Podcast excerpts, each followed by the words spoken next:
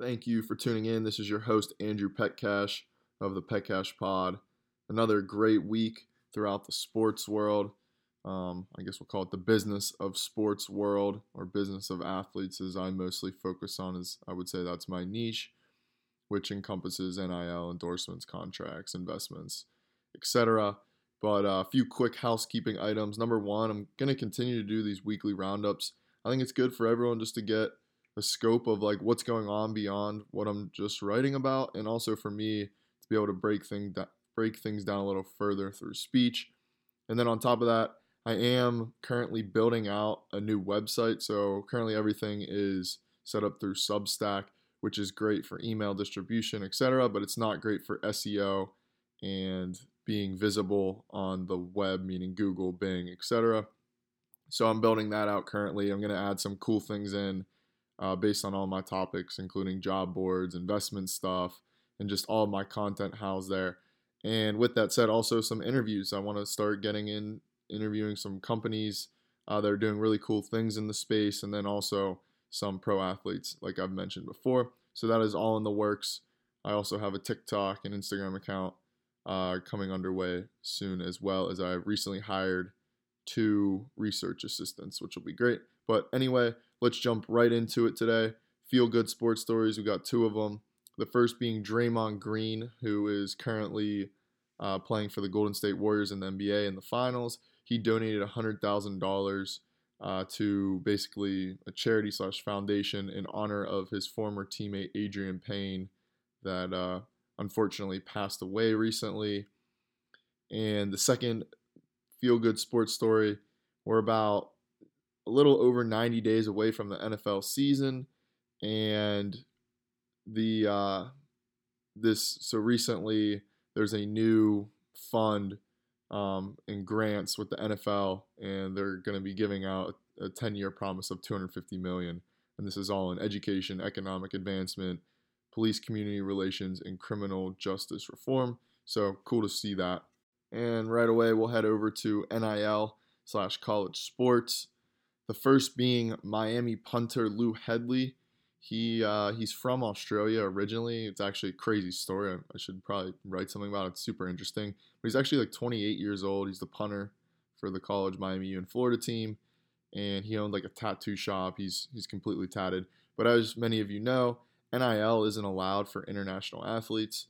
Um, I mean, there have been a few interesting examples, like Oscar Tshiebwe, who's from the Congo, somehow gets granted access to do deals um, because they're super large. It's like two million, and he was working right in line with uh, con- basically politicians, like big time politicians in Kentucky. So, like anything, there's even politics in NIL and college sports. So, but but back to kind of the point I was making is he flew home 13,000 miles from Florida to Australia to finally cash in on some NIL deals back home. So he's working with some shops, and then also Life Wallet who's run by John Ruiz um, in the collective there in Miami U, they basically now they can pay him. So he had to fly all the way home, but now LifeWallet can say, "Hey, we're doing a deal," and then he just has to post it like while he's in Australia. So the main theme of the story is that a lot of these international, basically laws forbidding NIL for college athletes are absolutely ridiculous. Like I don't know why we can't just enable that for all of them. I mean, it, it makes honestly zero sense, and it's it's all about around visas and being able to stay. And um, but but anyway, cool to see Hedley and a few other international athletes going back home this summer and being able to sign some NIL deals. Uh, the one of the top deals of this past week, the world's number one amateur golfer, Rose Zhang. She became the first student athlete to sign an NIL endorsement with Adidas, so she'll be repping them um, which is which is actually interesting because she goes to Stanford, and you might remember a few weeks ago that there were other Stanford golfers that signed with Nike. So I, I don't know. I so I know Stanford like overall is sponsored by Nike, but maybe for golf they're not, so they can have Adidas, Nike. I mean, usually teams like the everyone wears the same thing. Um, but yeah, I mean, it's gonna be interesting to see how that plays out. But but that's cool to see Adidas get in the game and and women's golfer Rose Zhang be the beneficiary of that. Uh, one of the the main NIL stories this past week that came out. A lot of the main uh, cover media sites were covering it. Is that Ohio State football coach Ryan Day came out and when he was speaking to 100 members of the Columbus business community, he said he believes it will take $13 million to keep the Buckeyes roster intact. And basically, they're all one phone call away from leaving. Um, and, and I believe 13 million super reasonable. I actually think it's going to be more than that based on like Texas A&M, the all the speculation, which smoke, fire, probably 30 million dollars for their roster this last year. I think that that makes a lot more sense. I mean, look, you look at the NFL, there's guys getting $30 million themselves.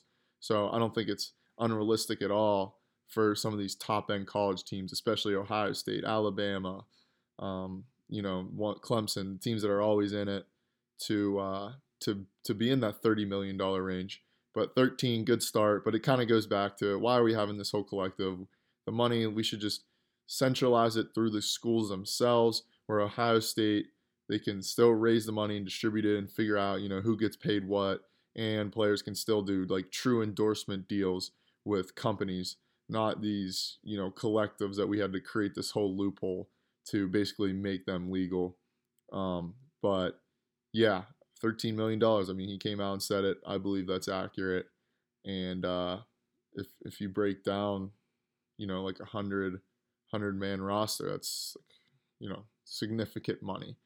And then another college sports story, not not quite related to NIL, but a little bit, is the Big 12 conference will distribute a record 426 million dollars to its 10 member institutions this year, which is comes out to a little under 43 million dollars per school, and it's a 20% increase over last year. So there, we we all know this. There's big money in college sports. It's uh, especially with NIL now. It's really going to rival I mean, we're really seeing it in college basketball where some of these guys, you know, they're on the fence. Like they, they might be okay NBA players. They might not even make it just based on how they, their their game and their physical measurables. Um, you got guys like Caleb Love and Drew Timme of Gonzaga, Oscar Tshiebwe, Kentucky, coming back and taking huge NIL deals to make most of their money there. And uh, these schools, you know, they get massive amounts from their media deals and and etc. So hopefully even tying it into the Ohio State story with Ryan Day saying they need 13 million. Just bring it in house, have the schools, um, you know, pay them just like they they have no problem paying coaches 10 million dollars a year. They should have no problem paying you know their top players a couple million a year and, and then going down through. Taking a look at the business of athletes from this last week. First major story, um, and well, it's actually two stories, but we'll tie it into one. Is Kanye West Donda sports? um, which initially started out as a prep school basketball team and, and still is, but it's now expanding. They uh, signed Aaron Donald, who's quite possibly the best player in the NFL, and then also Jaylen Brown, who's currently playing for the Celtics in the NBA Finals, to their agency. So we're and also Naomi Osaka a couple weeks ago started her own. So I think we're starting to see a major shift um, in the agency world as they're aligning less with like big the big corporations and these massive and more so with individuals or their own um, and uh, that's that's the power of the athlete influencer i think this topic is going to continue to really increase and that's why i love to to kind of be at the forefront covering all of it. Another huge story out of golf dustin johnson. He was you know he's been one of the top players in the world for several years. Well, anyway, the LIV Tour, which you might be familiar, it's Greg Norman and the Saudis.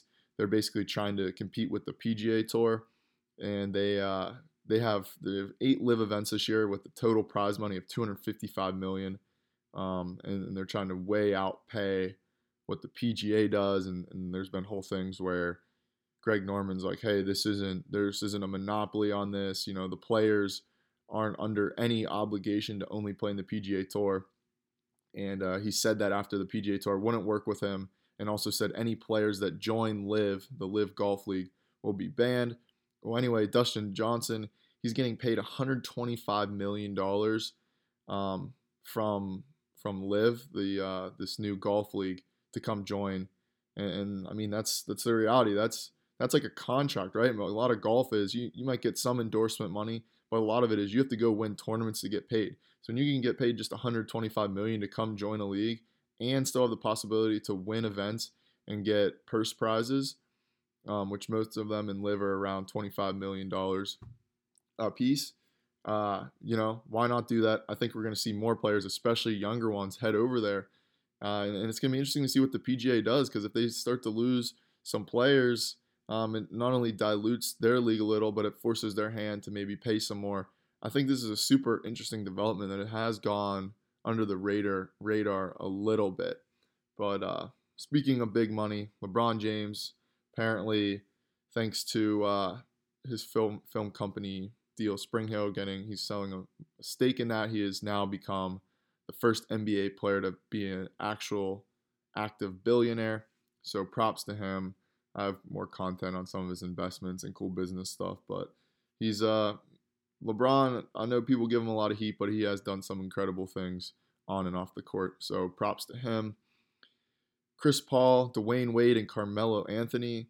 They're all real big into wine, and Carmelo Anthony this uh, this past week is launching his own label, Seventh Estate, and uh, it's going to be through his uh, first release, Oath of Fidelity, later this year. So tons of tons of athletes getting into the wine business. Actually, going to write a greater in-depth piece on that. It's super interesting to see them all heading over there.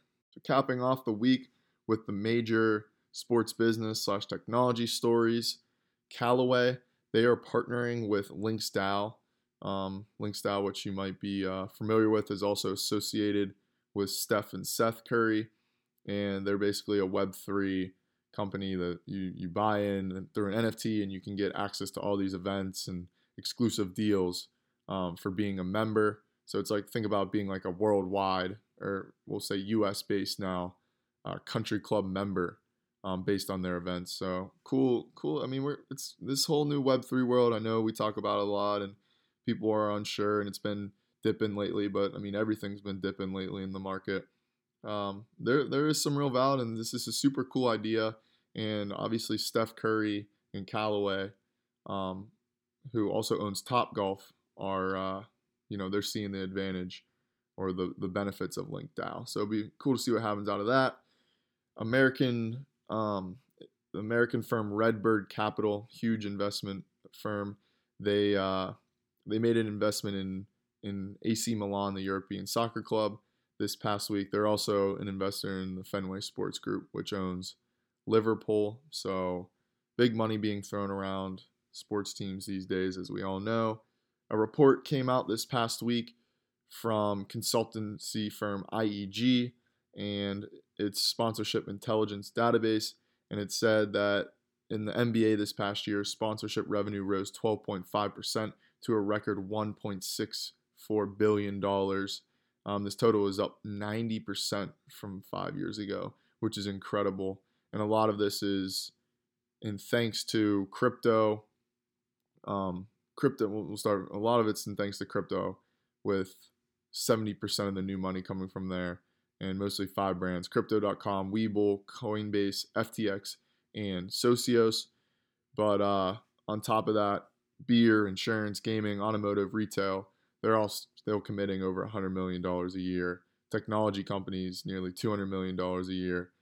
Um, and uh, yeah, I mean, big money in professional sports these days, as we all know, um, which which is awesome. It's good for the players for sure. And uh, comparing it to other leagues, the NFL did about 1.8 billion in sponsorships last year. The MLB 1.13 billion. So the NBA uh, nearing the top. But anyway, that was all I had for this week. If you have any questions or anything, feel free to always email me, reach out to me on Twitter. I answer everybody. Always, always love meeting new people. There's there's always cool ways to uh, find synergies and stuff we're doing. But have a good rest of your weekend, and uh, we'll talk tomorrow. Peace.